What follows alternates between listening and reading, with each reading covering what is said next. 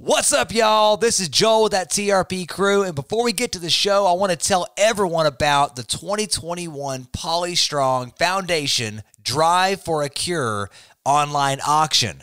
This is an auction, guys, that helps fight childhood cancer. Our good friend Paul puts this on in memory of his son. And you all, if you want to get some great packages and fight for a good cause, this is what you want to check out. You can go on and you can even bid on uh, your own Reload Rub and Seasoning package with many others as well. All of the funds go to a great cause directly to the work in the labs at the Memorial Sloan Kettering Cancer Center. So last year they raised $200,000, guys. We want to blow that out of the water. We're going to be talking about this for the weeks to come till this auction is over. So if you all want to help fight childhood cancer, you all need to go check this out right now. You can go to www.poly.givesmart.com com and register for the online auction and bid on all these amazing prizes and packages that are going to be on there. So we love you guys and enjoy the show.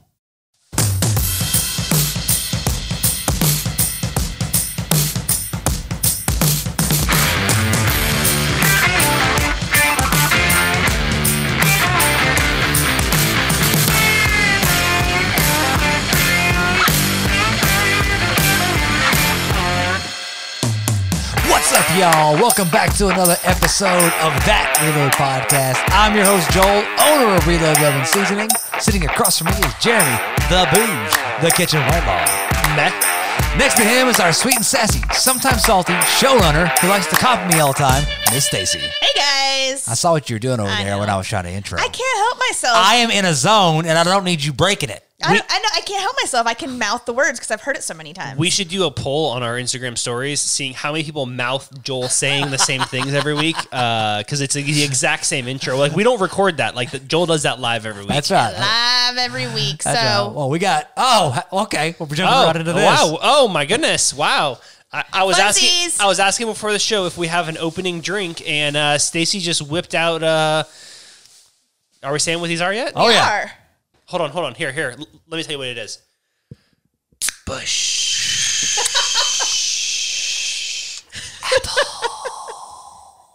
All right. Oh, it smells good. All I right. thought for sure you would have already suspected this when you saw me come in with a bag. Uh, Stacy, you like you eat so many snacks during the podcast regularly. I was like, oh great, she brought a whole bag of chips or something to eat in with her. She's gonna like grab stuff out. That's true. Snacky Stacy over here. So, So- yeah, we have got some Busch Light Apple. All right, so uh, Noah turned us on to this. We've seen the train. Let's give it a shot. Special thank you to our neighbor Cheers. for hooking us up. Salame. Cheers. Uh, salami. Yum. That is Isn't it good? You, you guys have had these, right? Yes. yes, but that that the That is really good. That's what I was saying. It's surprisingly good. I used to be really into like uh, ciders and stuff, and like I would always drink them. Like and like this is very good. It It's just not brings super me back. sweet. No, it's not. It, it tastes like you're crisp. drinking apple juice with like a, the beer tiniest, finish. Yeah, Yeah. tiniest beer finish. It's good. so it is really good. Oh, look. it's good. so while we're enjoying these Busch apples, uh, I want to tell you guys that we're gonna have an excellent podcast Mm-hmm. today. Are we? We are. We're gonna have an excellent one. It, it's super, Oh, yeah. super excellent. Uh, we're going to talk about a bunch of things. We're going to get into meat shortages, and the TRP crew has a way maybe we can help you out on that topic itself. Cannibalism. Yeah. That, that's right. That's right. So we're going to get into that. But first, we're going to do what we always do, which is catch up. And Stacey's got something to say. Um, so last week we talked about the flannel pack from Bud Light Seltzers, the like toasted marshmallow, Oh, the God. maple pear and stuff Do we like have that. to talk about it again? so I don't have those. I was unable to find them, uh, thankfully. But um, you know, Thank the Lord I dodged that bullet. after I talked to Matt Burdett, he's on our squad at Burdett two two two. Um, he said they got them uh, Labor Day weekend, and Mm-hmm. he said that they were so horrible Oof. That they just ended up shotgunning them just to, just to get rid of them. That's commitment right there. That you're So- going to shotgun a beer just so, so you don't want to waste it. Yeah, I don't know if You know, anybody's had the opportunity to try them yet. We have not, but it doesn't sound like it has a good track record. Listen, me and Swing Burnett, we're on a good, we're on the same wavelength. That if he don't like that jazz, I know none of us are going to like Yeah. it. No. Now he likes these Busch He- apples. He's These a country, are very good. yeah. He's a country boy like me, and then and he'll eat just about anything, and he's not very picky. I don't like me. I don't think either. So if he doesn't like it, I know we ain't. None of us Yeah. are gonna like it. So I probably shouldn't waste the 20 bucks on it or whatever. I, I'm very picky, so I know I'm not going to like him. I, I know it. All right, so oh, um, we also have a uh, porn on the podcast at the end of the episode. Yeah. A micro porn. It's Stacy's hosting a. It's how long has it been since we've done a micro porn? It's been a few weeks. Like three episodes. Hot minute. Yeah. Yeah. and everybody seems to like them. So It was a hot minute because I blew us out with those high proofers. Oh yeah, that's right. Oh the yeah Yeah, yeah yeah yeah. that was The a- Booker's the, and the the- Booker's and the Jack Daniels barrel proof. Uh-huh. Yeah. Oof. You So- don't forget that easily. No, we don't. So, um, as you guys heard well, a few podcasts ago, you know, we were I was bitching about um, labor shortages and all that jazz, which will actually pertain into what we're talking about later in the podcast. But catch up for me, if you've noticed, I have been kind of out of pocket more so than normal, is because I'm missing your monthly post. Yeah. Yes, yeah, is because um, not only you know as as you know my shop is been short on employees, but my main installer uh, got a detached retina. And Which had is to- terrible. and had to have, Yes. and had to have emergency sur- surgery. We were, so, bro, we're sitting at work, and he's looking at me, and he and he's like, "Man, every time I turn my eye this way, it's black." And I'm Oh. like, and I go, "What?" He goes like, "Yeah." He goes, "I have no periph when I turn my eye this way." And I'm like, "How long's it been like that?" He goes, two weeks." Oh my god. Two weeks. He hadn't Yeah, told he's anybody. lucky. You know what I'm saying? So he's he lucky he's not blind. he calls he calls the uh, the eye doctor, and they're like, "We can't get you in." Yada, yada. And they're like, "Well, what's wrong with you?" And he's like, "You know," he goes, he tells them, "They go, get here right now." so he, he he heads down there like three o'clock in the afternoon. They look at him. They were like, "Have you ate today?" And he was like, "Well, yeah, I had lunch." And they go, "Okay." You need to go to this place. yeah. They go, and "Still." Joel calls They- me and says, "Why would they ask him if he's eight today?" And I'm like, "Because he going to surgery if he hasn't." Yeah. So they they go, don't they go go straight to this place. Yeah. I didn't know a detached retina was a big deal, but Yeah. Stacy said in, in a nursing school it's like emergency. Once We wrote it on once it becomes like fully detached, they can't do anything for you, You're right? blind. Yeah. Yeah. And and that's the thing is like I remember writing on my nursing notes, detached retina and like the symptoms and like circling emergency, like pronto, get some help. So which is funny because we got Bum Knee over here now who has his main installer out, so he's having to pick up the slack. Well, you know, me and my brother, we worked really hard creating a crew to where me and him could concentrate on the business as a whole. You worked really hard to make sure that you didn't have to work really hard. Yes. Yeah. That best. oh, If you want to say it like that, well, I wouldn't say it like that, but, you know. but so But here we are. But here we are, man. So he's been out for the last two weeks, man. Um, and he's coming back th- uh, this following week or this next week, and but he still can't. He can't drive. Yeah. You know, he's very limited on everything that he can do, and I'm, you know, it's it's weird. Like I'm, I'm, I'm cool with it because Obviously, he needs to take care of himself. Yeah. yeah, that's like I he, and he feels terrible, but I'm like, bro, you have to take care of this because the last thing I need is a one-eyed welder working for me. You know what I One-eyed mean? welder. welder. Yeah, he's only going to get half the welds in if he can't see with That's the it. other eye. Like, I'm worried about his depth perception. Like you know, he'll get up there and think it's something's here and chop that shit off, man. It's, it's not a. D- does he know like what caused it? Did he do something, or is it just like a spontaneous thing? Like, so he, he was a, a while back. He was walking down to his basement and Mm-hmm. he slipped. yeah, and he fell down the entire flight of stairs, bow, bow, bow, and oh, like Oh, good kno- grief. knocked himself out. Whoa. Huge cut out there on his temple, right, the, the eye that was detached. yes. So we're thinking that that is what We're may have thinking done. that that obvious thing Yeah. was the it thing may that did it. correlate to the. To Yeah. But so yeah, I've, I've been dealing with that, man. It's but we're we're moving, we're shaking. Uh, we are blessed because we did have I did hire two new guys this week. Oh, cool. But uh, we're we're getting there, man. But uh, I am wishing my buddy, I'm wishing him well. Hopefully he, he recovers soon. and I was wishing you can do more cooking.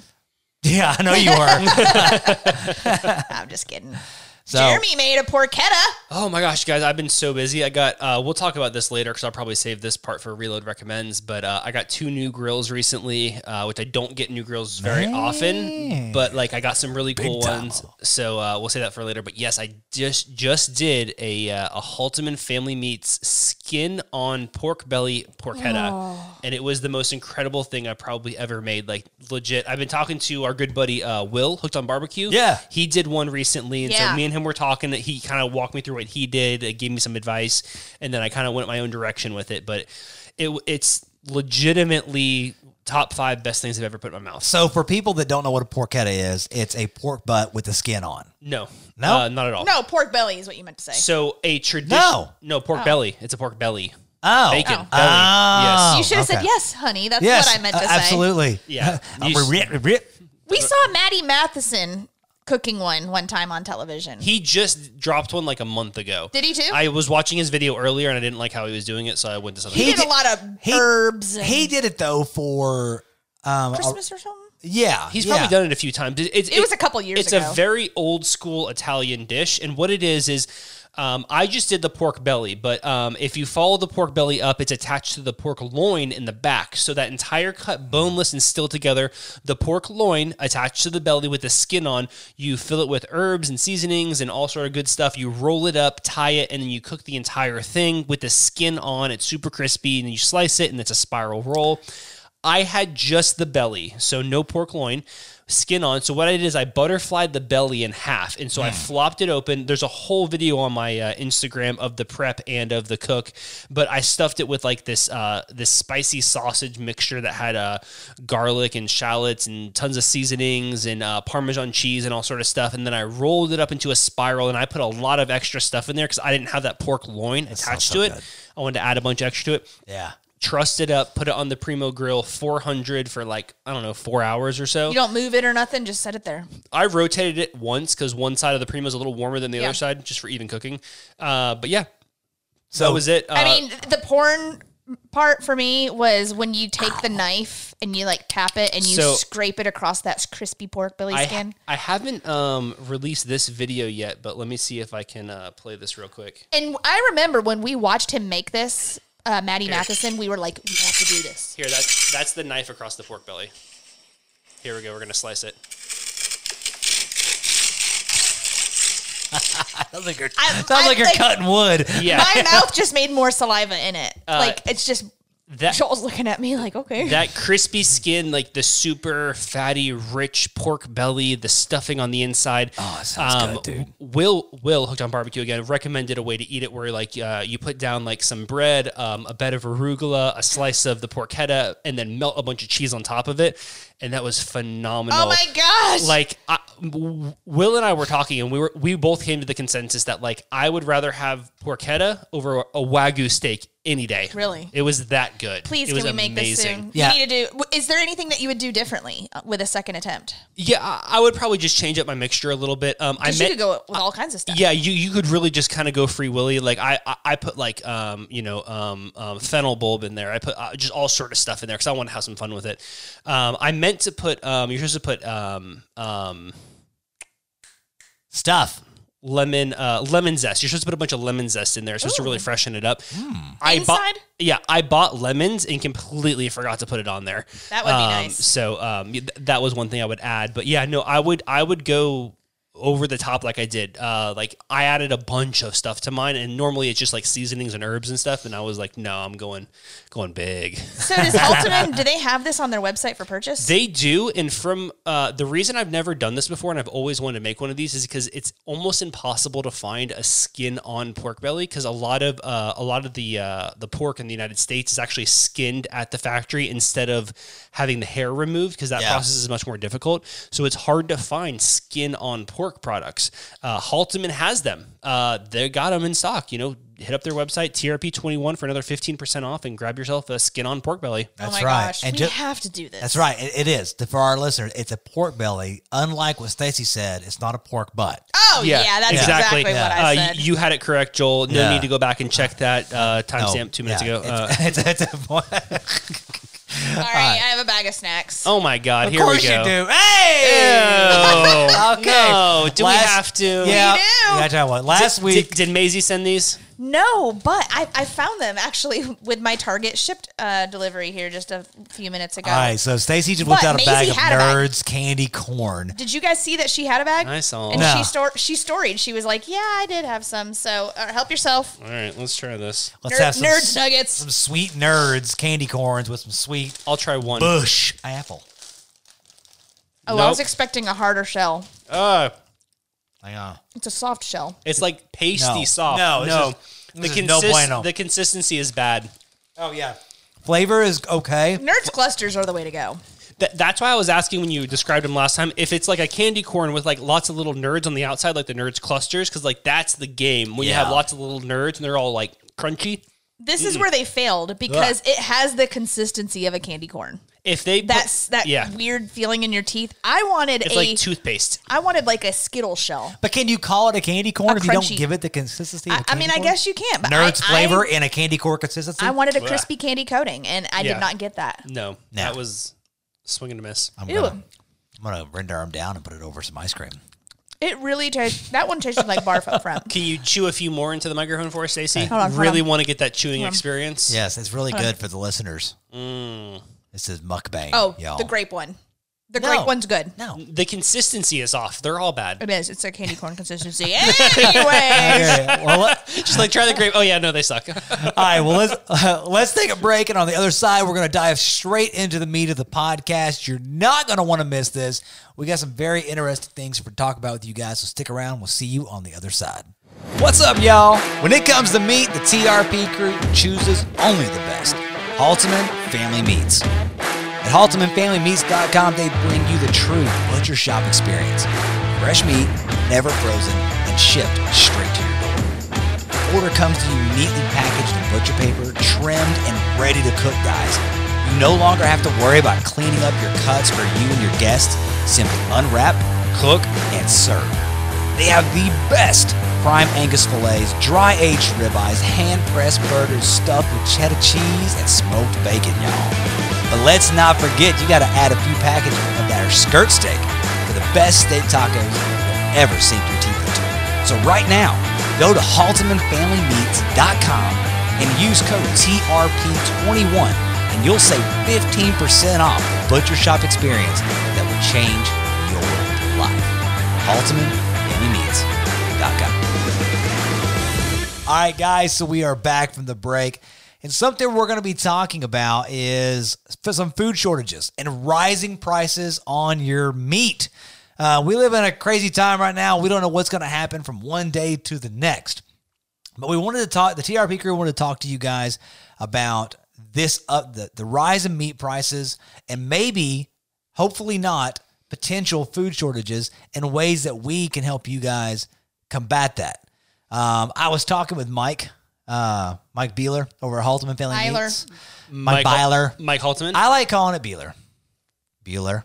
Anyways, and he was recommending everyone get their own pet cow and raise it in their backyard, right? and- yes, and it's, and slaughter it as need be. well, I actually have a device where you can take uh, 10 burgers off a cow without actually killing it.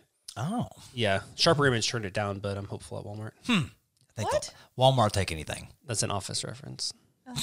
Dwight Schrute had a device where you could take eight and a half burgers off a horse without killing it. So back. it's too much for my brain right now. eight, eight and a half burgers. or 16 sliders. So since pre-pandemic, we have seen beef prices rise 13.2%. We've seen uh, pork prices rise 11.4%. Um, just in the last, you know, year, eggs have gone up 3%.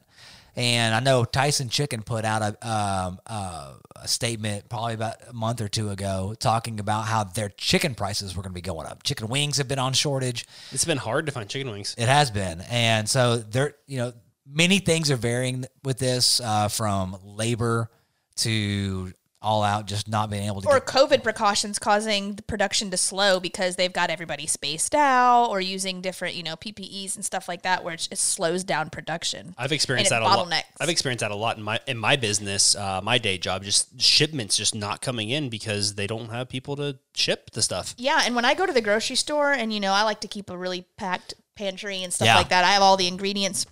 I can't find probably fifteen percent of the things that I go in there for because it's like some of the shelves are gone, some of the flavors are missing, and it's things are not stocked like they were. And you know, from the hearing it from the grapevine is that it's not going to get better; it's going to get worse. Prices are going to go up, Mm-hmm. and then scarcity of items.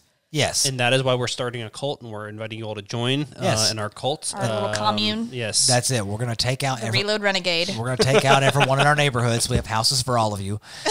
Um, no, so the um, when I was talking to Mike, I was asking him about did, what did he see or think was going to happen with with meat prices.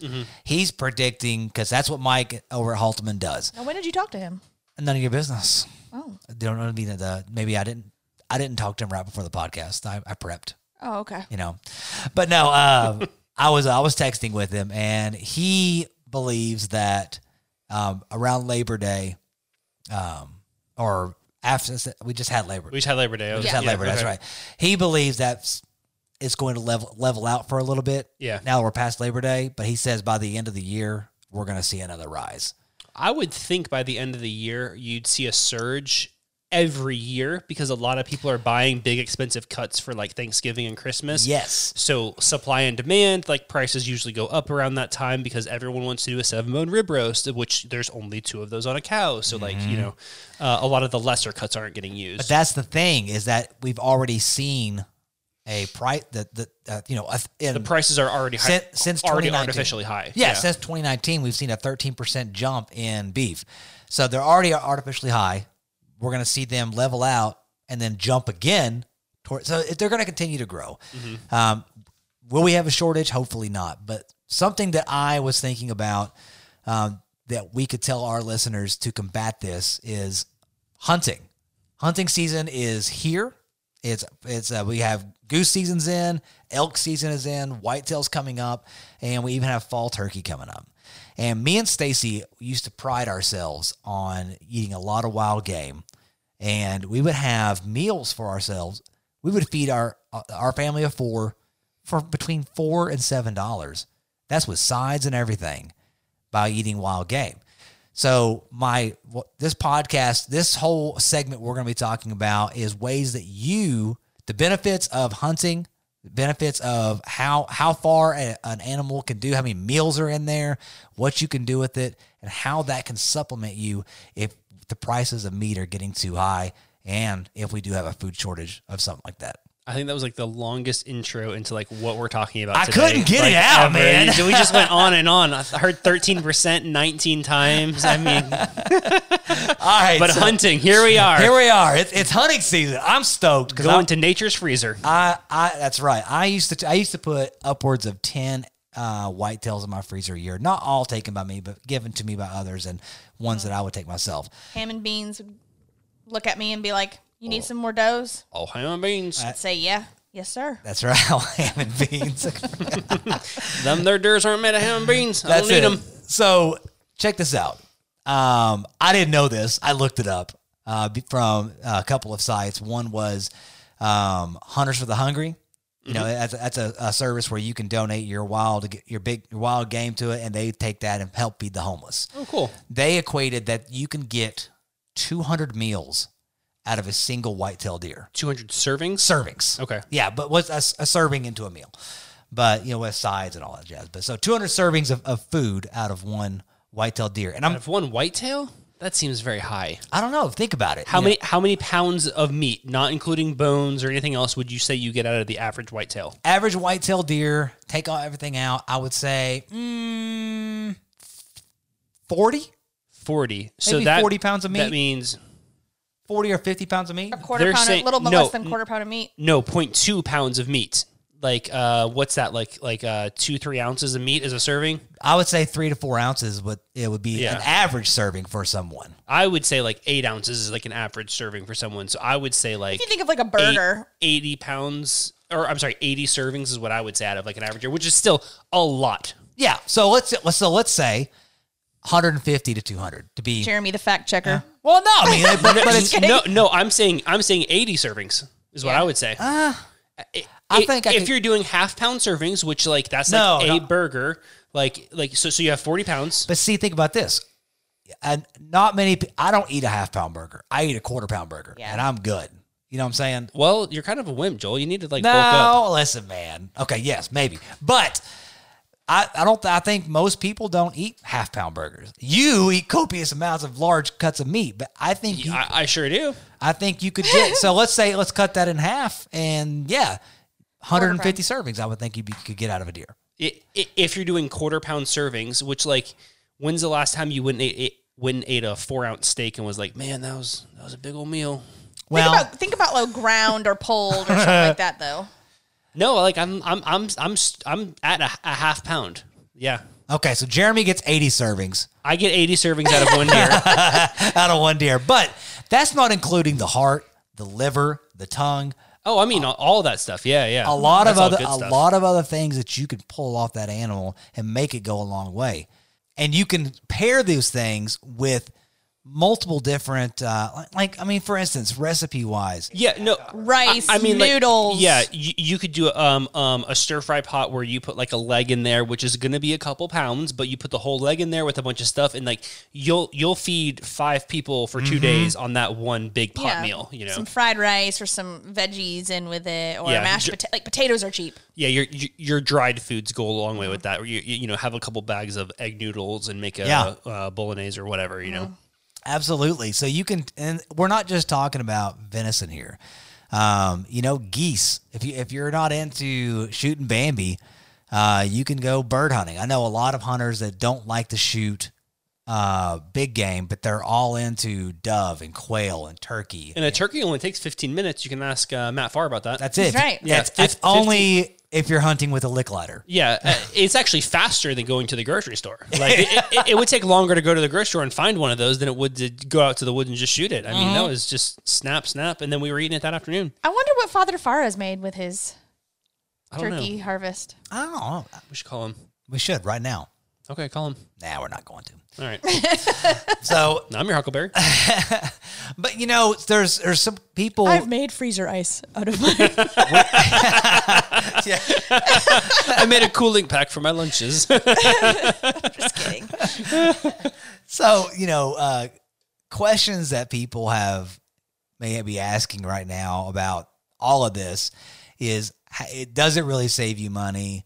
You know, you if if you're new to it, you have you know uh, There's a lot of up for upfront expenses. there is so, but I mean, so if you're hunting locally, you know, a, a local hunting license isn't that much. You know, you can and you if you if I'm you trying to remember. It was like 30 bucks or something? Like it's not crazy. and that's the entire year. Yeah, for the whole year. Now, we're going to get into some more expenses of this if it's something you're interested in in the second segment. Things you will need to have if you want to process your own animal, things you will need to have if you want to hunt your own animal, all of the above, all that jazz. But all in all, the some people you have trouble finding hunting property. That's a, a big qualm with people is where do I go? Well, here on the East Coast, we don't have as much public land as they do out like in the center of the country or the Yeah. western part of the country. Mm-hmm. Our public land is uh, quite small and more overhunted. We have a lot, a lot more private land around here. It's true. So, but there's a lot of urban areas that you can hunt in is if you know somebody. Yeah, recently downtown in Knoxville, here where we live, there was a, a tiger on the loose, and if you had your license, you could uh, you could have had tiger I steaks. could have become a tiger license. yeah, or you could be like Joel and anybody he talks to and they say, Oh, you know, I, I live on, you know, yada yada acres and he's like bing he like perks right up. I that's do, how we did our turkey hunt. I, I will be. I like. Or I'll say, like- true, Yeah. yeah. I'll you met a like- guy at a bar. Yeah, yeah. or I'll say like, "Hey, I um, you know, one of my coworkers that I was training last night, you know, she lives out here on a farm, and Joel's like, does she need someone to come like predator control? Does she need like some, you know, Well, wildlife management? I do, man, and and it's because But you can get areas that way. Well, like I would say, like the first rule or guide to hunting is that it's a very much a community thing. Um, Mm-hmm. You're going to meet a lot of people, and you're going to meet a lot of great people doing it. Mm-hmm. Um, I've only hunted because I got to know you guys, and I went and hunted on my brother's land, and me and him went and harvested a whitetail together. You know, like it's a very community thing. So if you didn't grow up in it, it can be a little daunting getting into it. But once you're into it, you're going to meet a lot of great people, of a lot of like-minded people who are interested in, uh, you know, filling the freezers up. And that's the thing is, is you don't have to process this animal yourself. You can go to a processor, and that's where the costs will kind of get into a little more.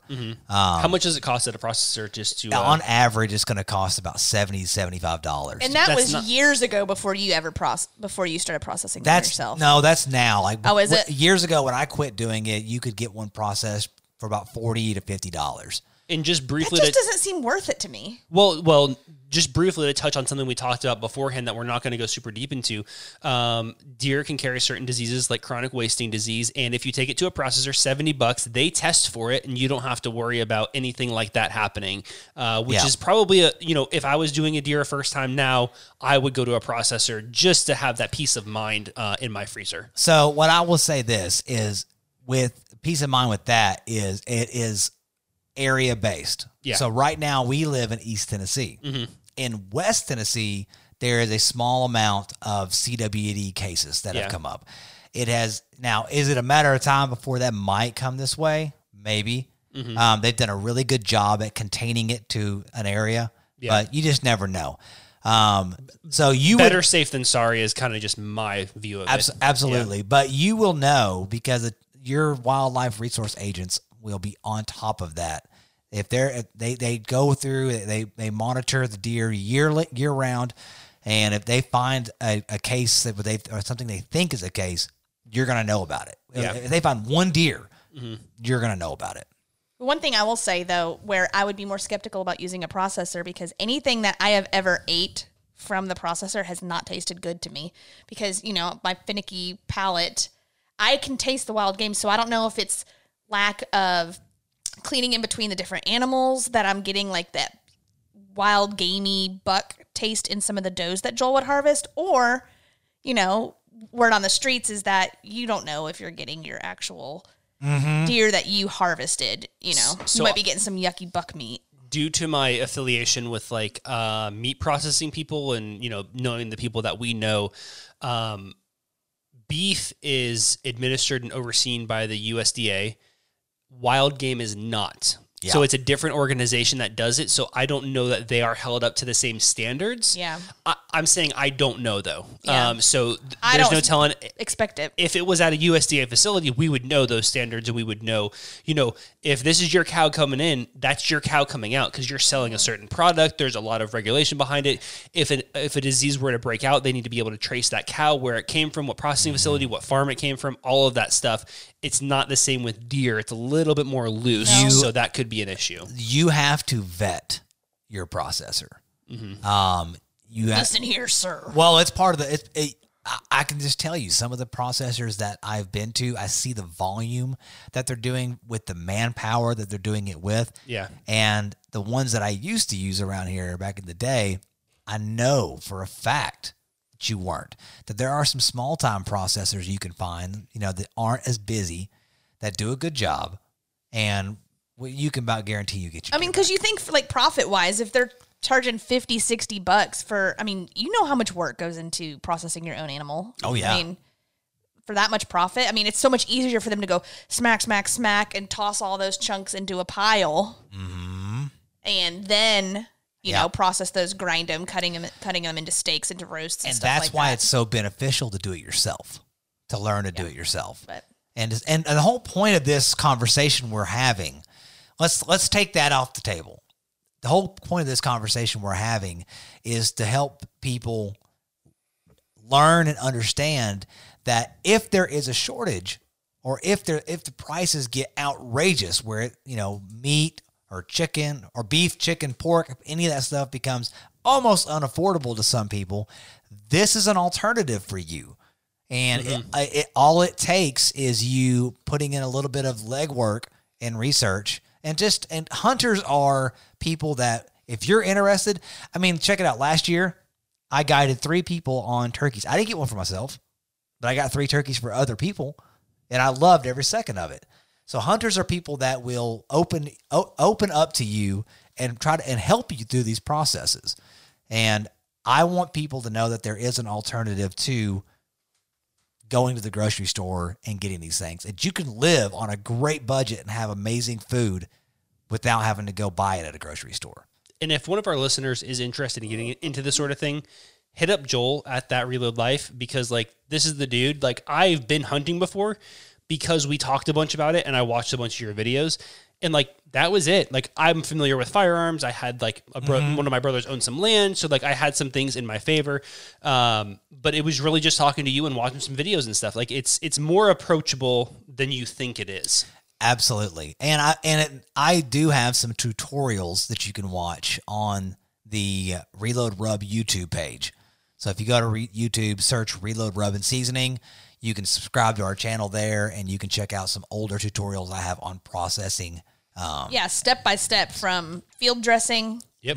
to skinning Mm-hmm. and then quartering it down, making the cuts, vacuum sealing them. I mean, all of it. I'm familiar with animals and cutting things up and stuff, but like I watched your videos. That was the only thing I watched, and then I went and butchered an entire deer in an afternoon. That's you- like and so you took it a step further. You like I cut every cut down into into manageable pieces and like t- meal size and vac sealed them like to the like what you would get from a processor. Like everything was quartered up, you know, Yeah. nicely. And it's so freaking satisfying. I'm gonna tell you right now, and I'm not the one that hunts, but I help him process it. And when you sit there on your island is full of vacuum sealed packages that you know is gonna provide so much meals, it's like, oh my gosh, it's so awesome. So Yeah, and was- and the last thing we'll hit on is there's so much you can do. You know, this is red meat. Yes, uh, I would say a deer tastes different, a moose tastes different, an elk tastes different than a cow. and does. regionally it tastes different according to their diet. It does. So, you know, because there's they're eating different things and they, you know, there's much leaner meat. So it's also a healthy alternative as well. But you can you can take this protein and you can apply it in many of the same ways that you do, you know, regular beef cuts. You know, you can make those stews and pastas and chilies, or you can have great steaks, that uh, filet mignon, you know, esque steaks and whatnot. You can make, you know, barbecue out of this stuff. You can do all these things. It's very versatile. You just have to get in there and do it and get your hands dirty. So, And I just have one thing to say.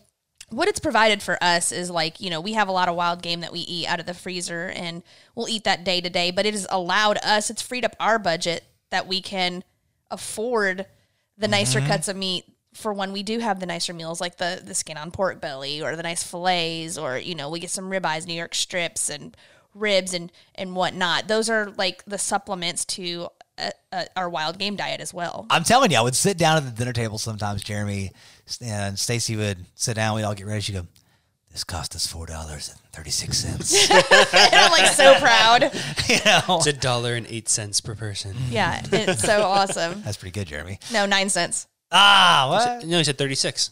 yeah six divided by 36 divided by four Is nine is it nine? yeah Yeah. Oh, what am I? Oh, no, 32, I'm 32, or 32. something. Yeah. Yeah. I don't know. it's okay we've been drinking Busch. Busch All right, well, let's take a break. And on the other side, we're going to talk gear. If, if you're a new hunter or if you're a hunter that just doesn't like to eat your wild game, you donate it or whatnot, or you give it to other people, we're going to talk things that you need to get started on this. So stick around. We'll see you on the other side. I don't know about you, but as a bourbon lover, I get sick and tired of my high quality spirits being tainted by plastic or metal flasks when I'm on the go or in the outdoors. Not to mention having them spring a leak in my pack or back pocket. Well, guys, I had enough, and it's time you do the same by jumping on board with the TRP crew and get proper. Rag proper. These modern flasks are a perfect vessel for all your favorite spirits. Each flask is built of thick, break resistant glass, then wrapped in a high end silicone or dark brown leather for that perfect high end feel and look that a proper person such as yourself deserves. Your spirits deserve more, and so do you. So do the right thing and head to ragproper.com so you can get your hands on the highest quality, best looking, best feeling, best pouring, best look how proper I am flask on the market. Use code TRP21 and save to get you and your spirits what they deserve. Rag Proper. Hey, we're back. All right, so we're gonna be talking in this next segment right here. we're gonna be talking about gear and things to buy, y'all. All the basics that you need to get off the ground. Oh, I'm gonna tell you something right now. Don't go out, start hunting, get you a deer or get you whatever, and then go, oh, I need a freezer, and then try to go and find one. Because you're not Oh, gonna find one that easily. That's Yeah. true. And that's I, I ha- that is one thing. If you have just your basic freezer in the house, you can't go process a whole deer and then try to put that jazz up. It won't fit. Um, I would suggest anyone just to have an extra freezer in their house, just because, like, um, even not not even for wild game. Whenever there's like a sale, like ninety nine cent pork butts, grab one or two, because like you're gonna make a pork butt eventually. Um, if they, if they have rib yeah. roast for five ninety nine a pound or whatever, Costco has briskets on up. sale. Yeah, uh, th- my last brisket, everyone uh, was like freaking out over the price because I did like a, a prep video, and they're like, "Oh my god, how'd you find a prime brisket for for, for two forty nine a pound?" And I was like, "I bought it." Th- Two three months ago and Yeah. froze it in my downstairs freezer. Stacy got 12 chicken legs the other day for $5. Well, that's pretty normal. They're like always like dirt cheap. Yeah, no, but um, Mister never goes to grocery We- store. All right. They're normally like forty nine cents a pound. Chicken legs are so cheap. I thought I had a good one. You're buy like the, these uh, chicken legs. we buy the whole the whole tenderloin from Halteman and then cut it up into our size, like our liking size yeah. fillets. Vacuum seal those, put them in there, and we do the same with with their burgers. Instead of buying like Mm-hmm. one pound pack of their burgers, you can buy it where where it's like four pounds. Yeah. So you get eight burgers. The Halteman stuff is never frozen when you get it, but it's always nice to buy just a big package because shipping and stuff. But it, it's wrapped very tightly in like cellophane paper, and then it's wrapped in butcher paper, and then it's in a plastic bag. So like I am fully comfortable putting those bags just as they come into the freezer, and then I get it out, and the stuff is still bright red. Oh, you no- know, there's like never I've never any had an issue. burn. Yeah, it's, Yeah. it's always been very good. Plus, we eat it really fast because it's yeah, amazing stuff. we but- always buy. Like, Yeah, it didn't last We long. buy bulk when we do get it, and a lot does go up in, in the Yeah. freezer. But that is that's why you need an extra freezer, Yeah. and it brings me peace of mind when the kids say, "Oh, I want burgers tonight," and I'm like, "All right."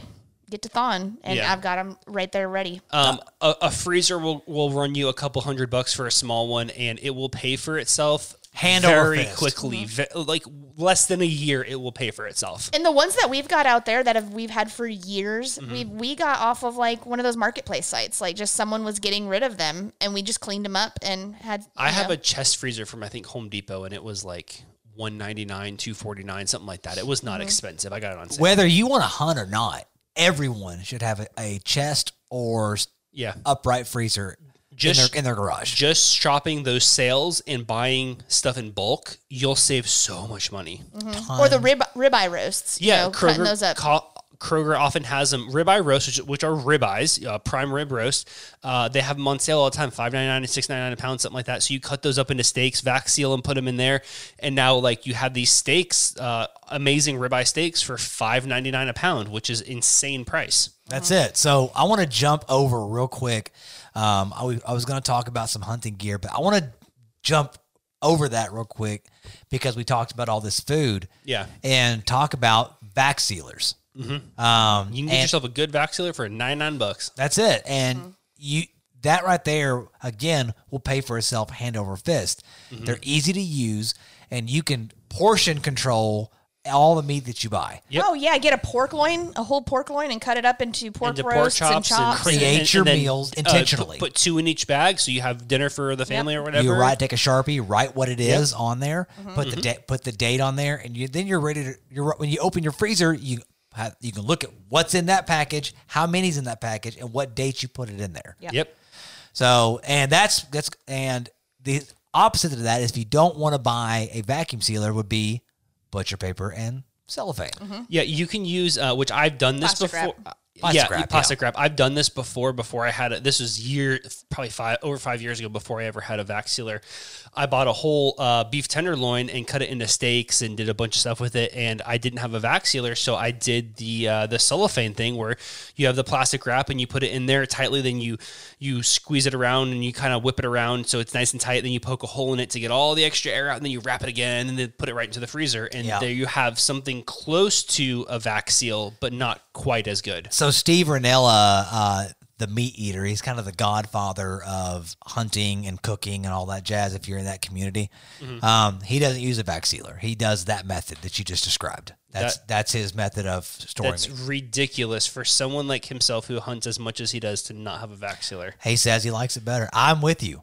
I he he does he he likes that. I the- love it because I could just toss thinks- our vacuum sealed packs. Just Well, but he said his mindset around it is that the cellophane and butcher paper is more foolproof than the vac seal bags because you do get sometimes you get a vac seal bag that didn't seal Puncture. all the way or had a little puncture in it, So- and then it opens up with air. And, I mean, that kind of comes to like the That's- re- the the real topic of the show is uh, freezer organization, uh, how you organize your freezer. Um, if you're a madhouse or a mad person, you're just you know Kobeing shots from across the room into your freezer, yeah, you're going to break the seal in your bag. But if you have a good vac sealer, like um, I think we all use Food Saver, um, good bags, double seal your bags. That's something I always do. You're not going to have an issue unless you like. If, if you're being that rough, you're going to break um, plastic wrap too. The Like, only Yeah. time we've really had issues with that has been like on the shanks, so the exposed bone. so if it's an exposed bone, you're supposed to cover that with a piece of plastic before you vac seal That's it. probably what we should have been Yeah. doing. Or, yeah, I've never done that, but yeah, but we, but we've had pop. issues from them. Yeah, Yeah, or exactly. the yeah, roasts. any sort of bone. Like I've gotten uh, meat from meat companies like T-bone steaks. They put an extra piece of plastic around that T on the bone. Like you know? wrap some ce- cellophane around the bone or well, something. what, like what that? they do is is they take um, you know it. So um, your vac steel bags actually come in rolls, and you cut the bag and make the bag for whatever size you need. They cut like just a small piece of that plastic off and use that to to double wrap it. That's yeah, all it is. that's a good tip. That is Yeah. a, that's a great tip. Mm-hmm. So, and what Jeremy was talking about, the topic of the podcast, of freezer, free, freezer, freezer organization. Freezer. hey, as those Busch apples are getting to me, um, it's super important to me to organize your freezer because when you open that door, you need to know I have these cuts here, and I have and I have beef here, or I have pork here. I have because if you don't label your packages and you don't have them in designated spots, things get mixed up. I have gone to to people's freezers and they don't even know if it's moose or if it's it's We've whatever, been gifted deer. meat before, where it's like a solid chunk of meat, and, And you don't know like, what it we have no idea what this is because Yeah. they don't label it. Well, you but should- when, go ahead. You should always have like a first in, first out policy. Like use the meat that's been in there the longest Exactly. and recycle it out. Otherwise, you're mm-hmm. going to have little turds that get stuck in the back and they're in there for like nine years. Yeah. Now, what I want, what I feel is really important. Usually around the beginning of the season, Joel and I will go and we'll take everything out of the freezer and we organize it into cuts because we tend to always. We, we tend to not cook the roast or the shanks as often as you know ground and the steaks and the tenderloins Those and stuff long like cooks. that. Yeah. So we when when we go and organize it, then once he does come home with a harvest or two, we say, okay, we're good on ground. Let's go ahead and cut up steaks with it because that's what we cleared out of before. Like right now, we're out of steaks and backstrap. I mean, like those we've been out of those for a long time.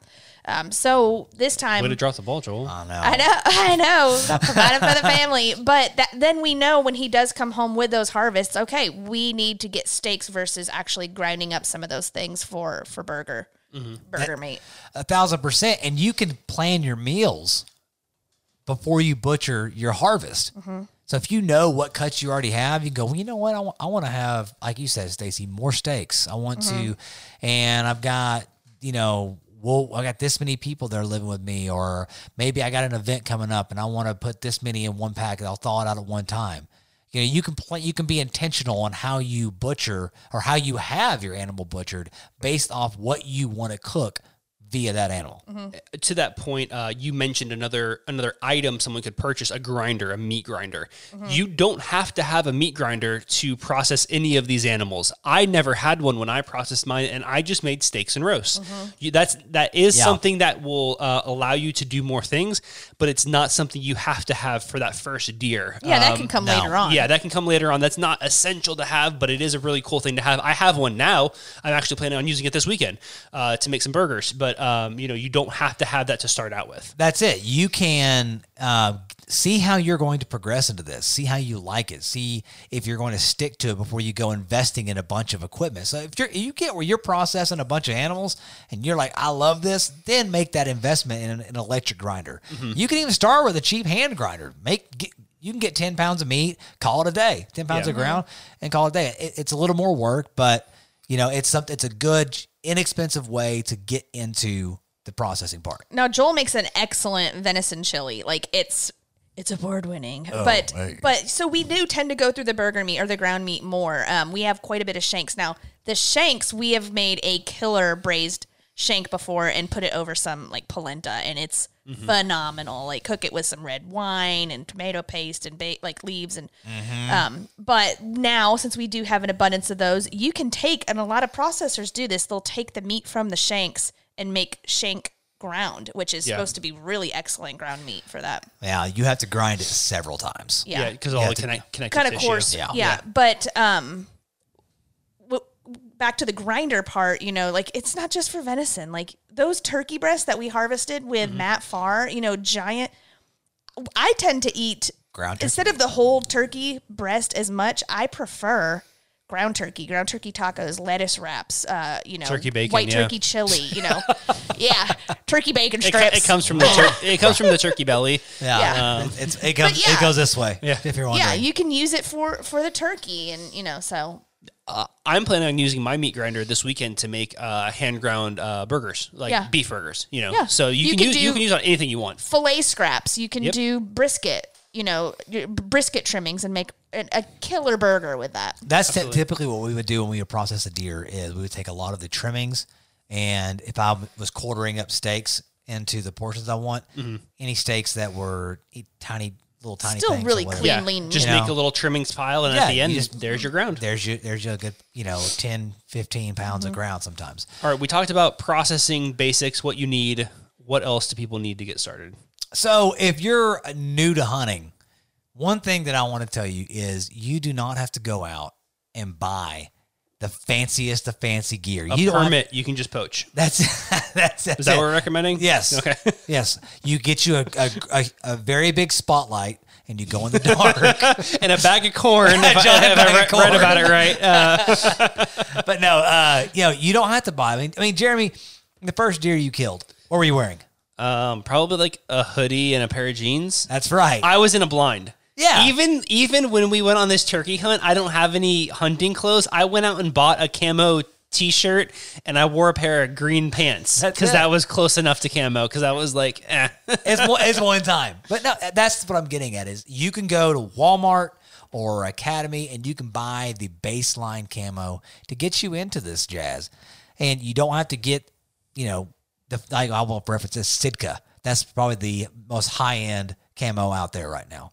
Um, the other thing you're gonna want to think about, and I don't know if you all ever thought about this. I know Stacy, you haven't, uh, but is weapon choice. So I think if you're if you're trying to get into this lifestyle, you have got to think be intentional on how you're going to hunt. Are you going to be hunting in an area that has, you know, houses around it?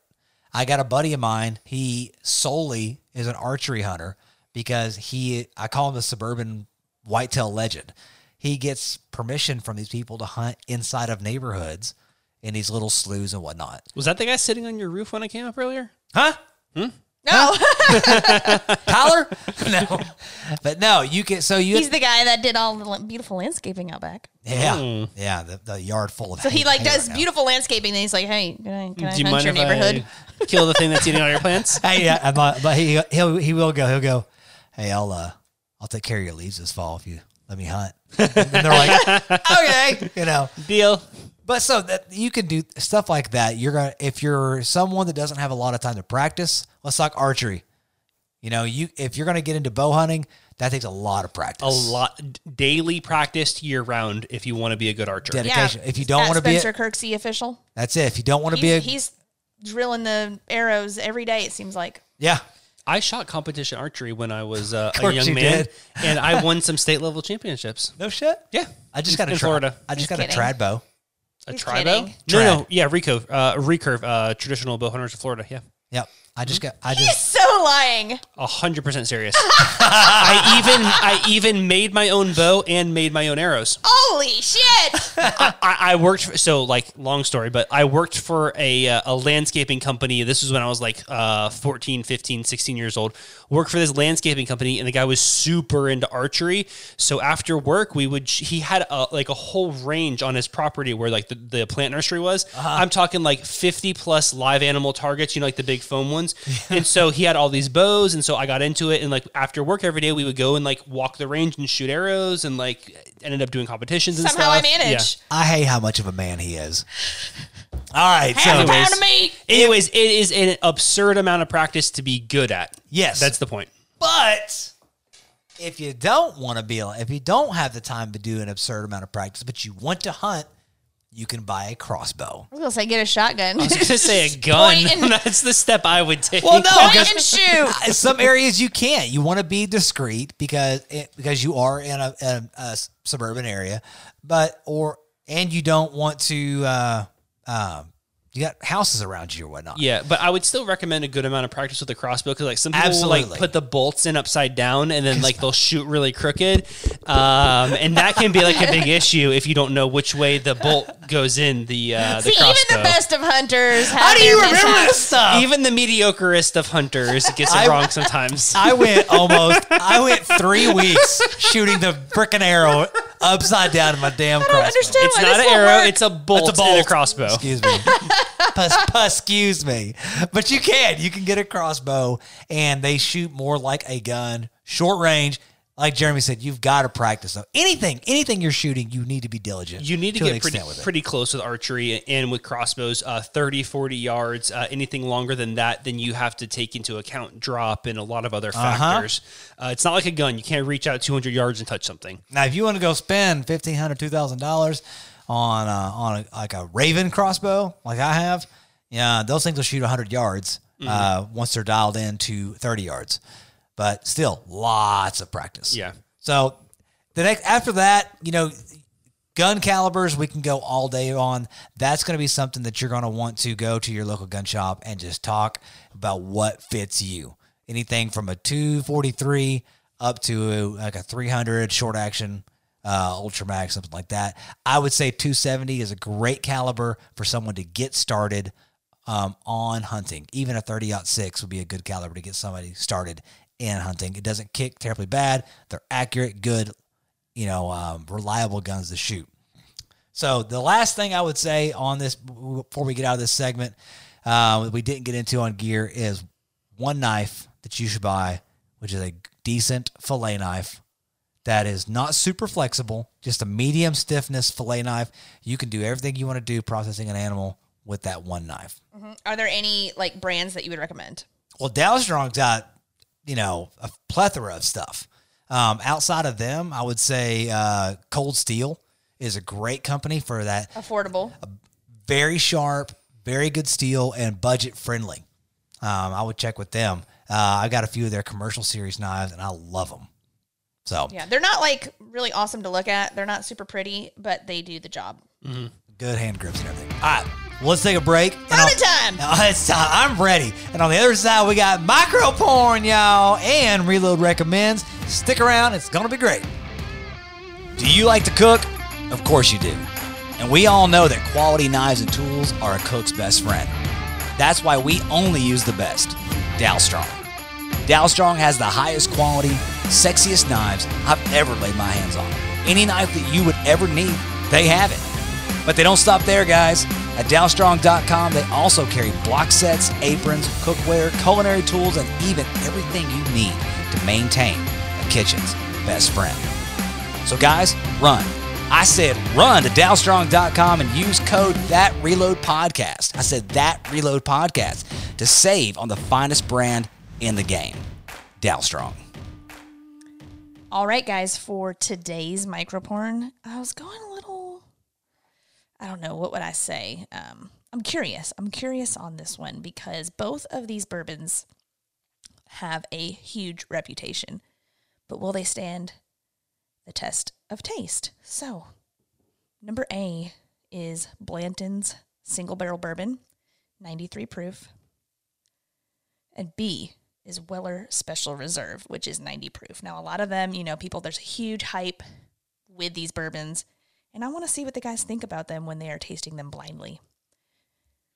Let's get them in here and get to tasting.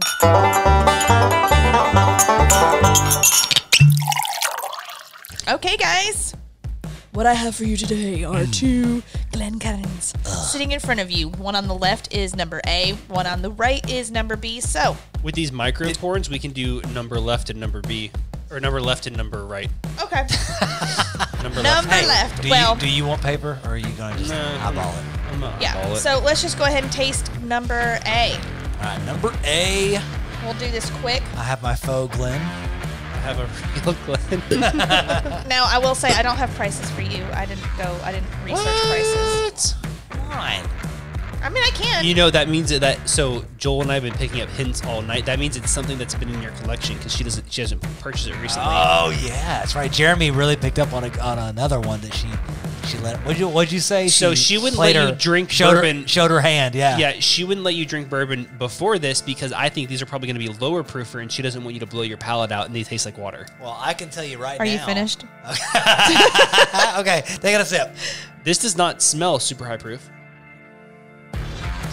Doesn't taste super high. How does it taste? I bet nutty. A little spicy. Is it delicious? It's good.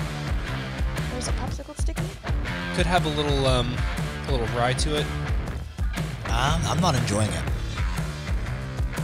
I mean, if, if someone gave me a glass of this at a party or something, I would drink it. But It it's it's It's a not- it's not it's bad. A, it's a fine bourbon. Yeah, it's, it's not got bad. it's got a little bit of a sour smell, like a pickly sour smell to it. It doesn't have a dry popsicle stick to it at the No. end. Oh. No. It's a well-rounded bourbon, in my opinion. No. Yeah. It. This is fine. Yeah. Th- this other one would have to be bad for Yeah. me to choose this one, but uh, we haven't tasted uh, No. number number right yet. But No, it's good. I mean, I'm, I enjoy it. Okay. I mean, I, I'm not like impressed. Okay. cleanse the palate. Cleanse a mouth Oktoberfest. Mm. All right, number right. Number right. Ooh, this one smells better. This one has a more full-bodied smell to it. It does. Yeah. Yeah, like uh, like uh, baking spices. Is that still funny? No. It is funny, but I had a mouthful of bourbon. Oh. Okay. Okay. Huh. You guys are so stumped. We're, I know. I like. I, it's uh. Jeremy's sticking his tongue out and breathing with his mouth open. Joel's bobbing his head up and down. I'm trying to see if there's any woody flavor on there. That popsicle sticky, I'm, I'm not getting it. Um, thi- Nose effing the hell out of this. this has some more fruity flavor to it. Um, the other, the the first, yeah, the first one was a little like spicy-ish, and this one is a little more fruity, and a little more well-rounded. Both of them though are falling so freaking flat for me. It's because you're used to 163 proof. yeah, like n- n- neither of them are jumping out as anything crazy, but like They I, I, I, would- I would drink these. Like these Oh, are fine. Yeah. hundred percent. I mean, there's not. There's very, very.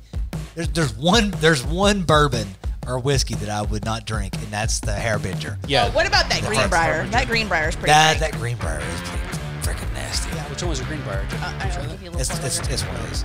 No. It's Uh, one- disgusting. It's disgusting. Would you like to try some? No, I'm good. I'll pass. all right. So I mean, A smells better, or I'm sorry, left smells better than right.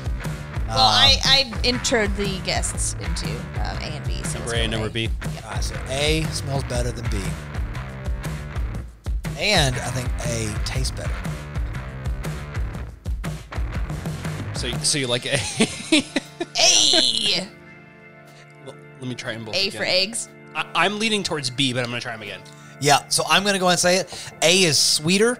It's got a little bit more depth. The nose is uh, a little uh, more floral, um, and on B, it's got a more robust smell, but the, the taste just goes off the uh, off the back end for me. Maybe I have COVID. Try B again. Try B again, because for some reason my second sip was different. I like B better. To me, B um, has more of those bourbon characteristics to it. The caramely, um, almost some floral notes to it. A, I would say, is probably a high rye bourbon. Maybe not a rye, but a high rye. Higher rye mash bill. Yes. Um, my preference is B. Okay. Sticking with sticking with A. All right. You guys ready to hear what they are? Let's go. Yeah. All right. A. Blanton single barrel. Frick. Blanton's really. Blanton. Dadgummit. Really? 93 proof. Huh. Interesting. And B. Weller Special Reserve.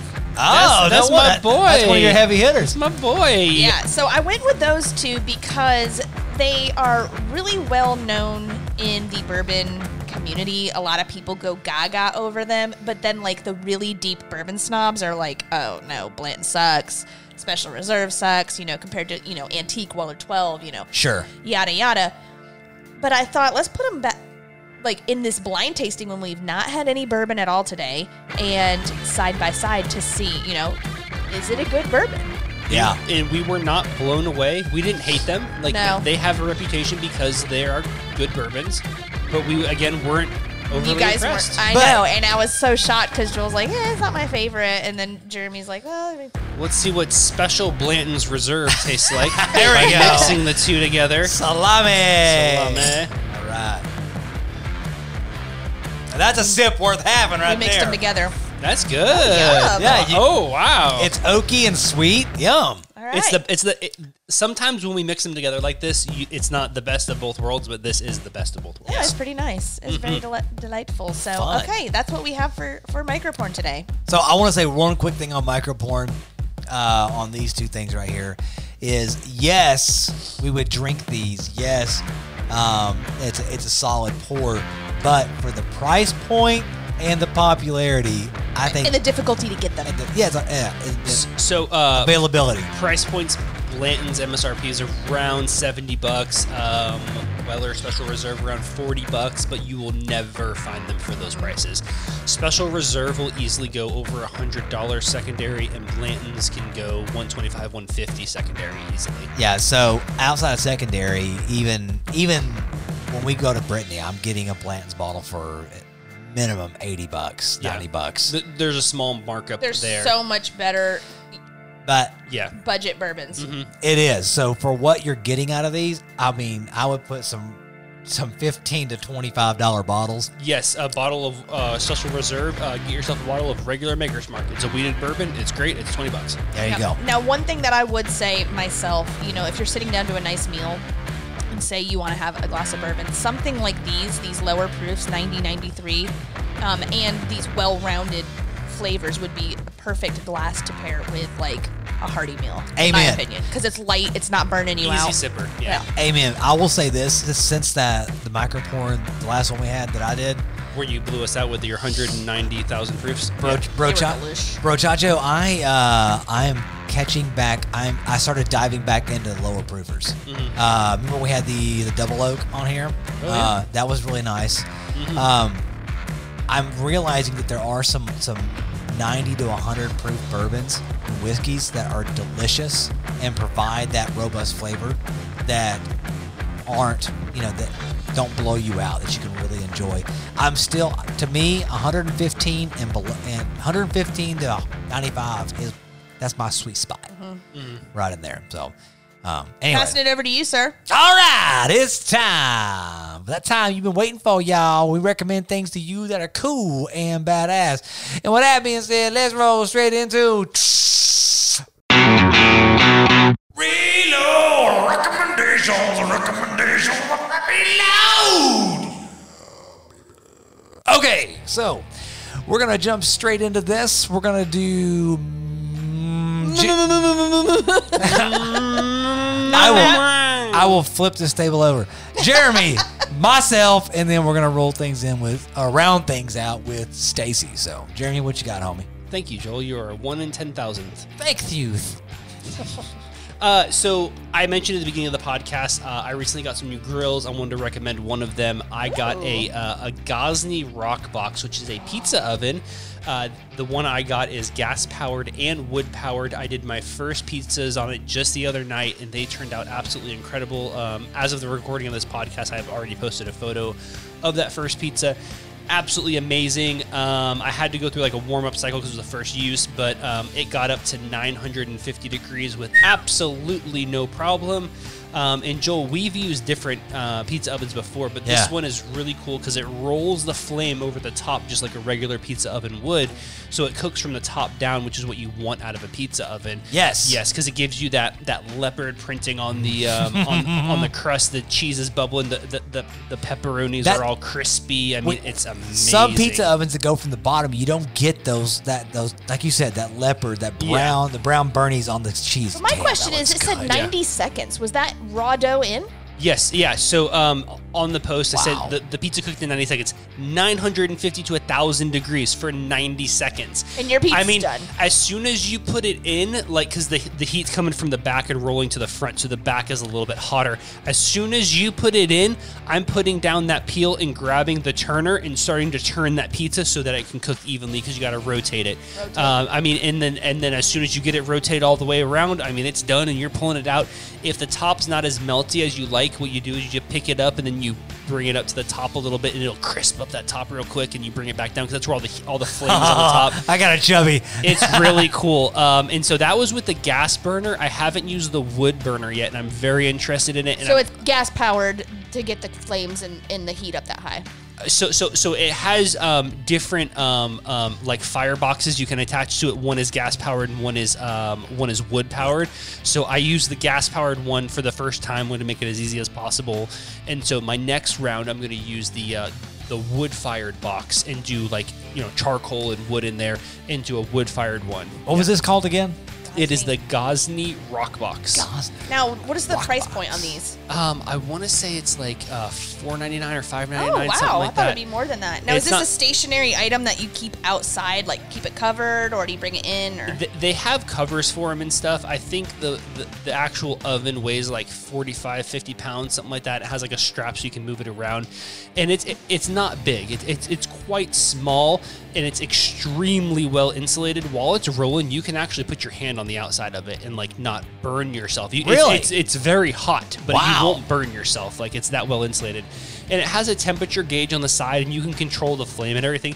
So you could actually do like baked dishes in there. I'm interested to do like some baked pasta dishes and stuff and some pans um, because you can control the flame and like, you know, set it to around 400 degrees, 500 degrees and do like some baked dishes and stuff. Um, I'm interested to explore uh, a lot of recipes in there. now, how long did it take to cool the pizza down so you weren't taking a bite and going like? Well, One bite, everybody knows the rules. as we say in our house, the camera eats first. So, Oh, so it there's was, time. It was plenty cooled down, unfortunately. But no, it was still it was it was incredible. Um, I I used a different dough recipe than what I would normally do because because um, it was just like I want to have pizza today, so I did. Store-bought. I, no, I, no, I, I, I did a s- I did a same day dough recipe. So I made the dough in Yeah. the morning and it was ready that evening instead of like the the the five day dough recipe I normally do, which um, is like sourdough involved and stuff. Um, so it was it was a little bit of a different dough recipe, but the, it's so much lighter and airy. Like as the heat hits it with such intensity, it like bubbles up and it just feels like such a lighter pizza. It's so good. Oh yum! So you do keep the Gozney outside? I have like a storage area for my barbecue grills and stuff, and so I put it inside there. there and just bring yeah, it out. And then I bring it out as I use it, and then I built like I added a little pad onto like my uh, back area, for, like for it to set on in, in anticipation of it coming. So That's so cool. Man, all right. let's do a little pizza party. that's an Yeah. excellent recommendation. A good ex- I'm coming over. I want pizza. So, Let's do it. all right. So the uh, the recommendation that I have is a TV show, one that I've been binge watching like crazy. I'm a Game of Thrones fan, um, minus the last season. Very I- good. I lo- Minus the finale. Minus the finale, yeah. I love um, those type of shows, and we were on in Mexico. We met this couple, and they turned me on to the show called The Last Kingdom, and it is. It came out in 2015. They have four seasons on there. A fifth one is coming, but basically, it's about. I didn't realize it came out that long ago. I didn't either until I just looked it up a second ago.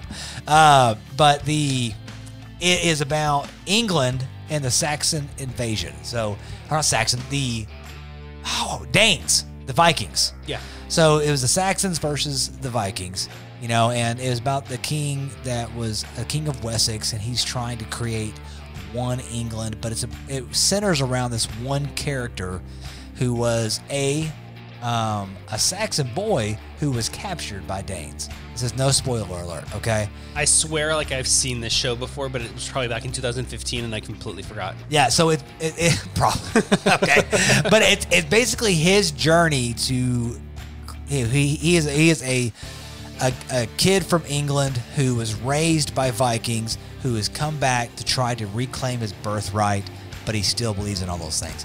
Amazing! It's awesome, action filled. Every episode, I've been staying up to like twelve thirty and getting up at six, you know, because I can't, can't stop watching, you know. I But feel uh, ya.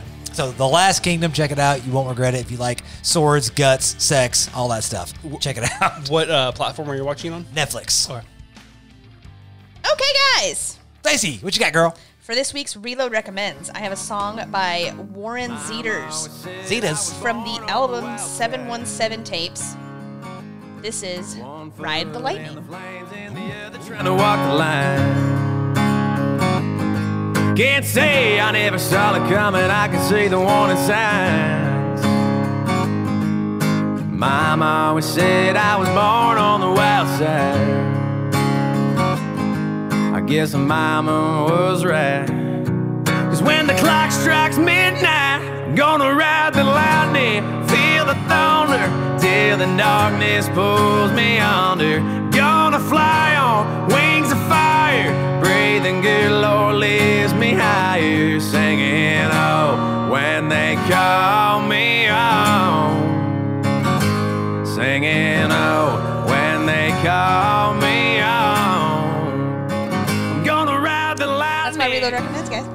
So I did not recognize the name of that song when you said it, but like I've heard that song like 900 times and I, On Inst- I on Instagram? love it all over the place. I Yeah. love that song. So I played it for Joel the other day, and I said I found my reload recommends that I'm like I have a, a bunch of them, but Yeah. I put I put it at the front of the list, and he was like, I don't know where I've listened to this, but I've heard it. This just came out a couple weeks ago. But I've watched did it really? Yes, Oh my middle- god! I've, mid-August. I've heard this hundreds of times. Like because the, the artist he's been pumping the hell out of it on Instagram. My Oh, new okay. he's like my new song's coming out, guys. It's like this. yeah, Yeah, But- it's clean. it's good. Yeah. It's, a, it's a good song. It gets me amped up for sure.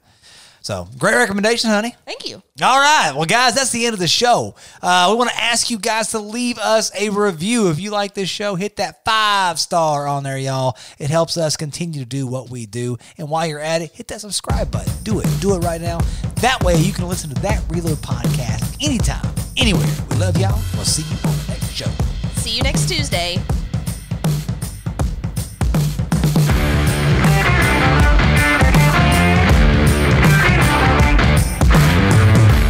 This podcast is brought to you by Reload Rub and Seasoning. Head to reloadrub.com to pick up the full arsenal of our delicious blends, perfect for amping up your next meal. No MSG, clean ingredients, and a portion of every sale is donated to Hungry Heroes, serving those who serve others. So head over to reloadrub.com and order yours today.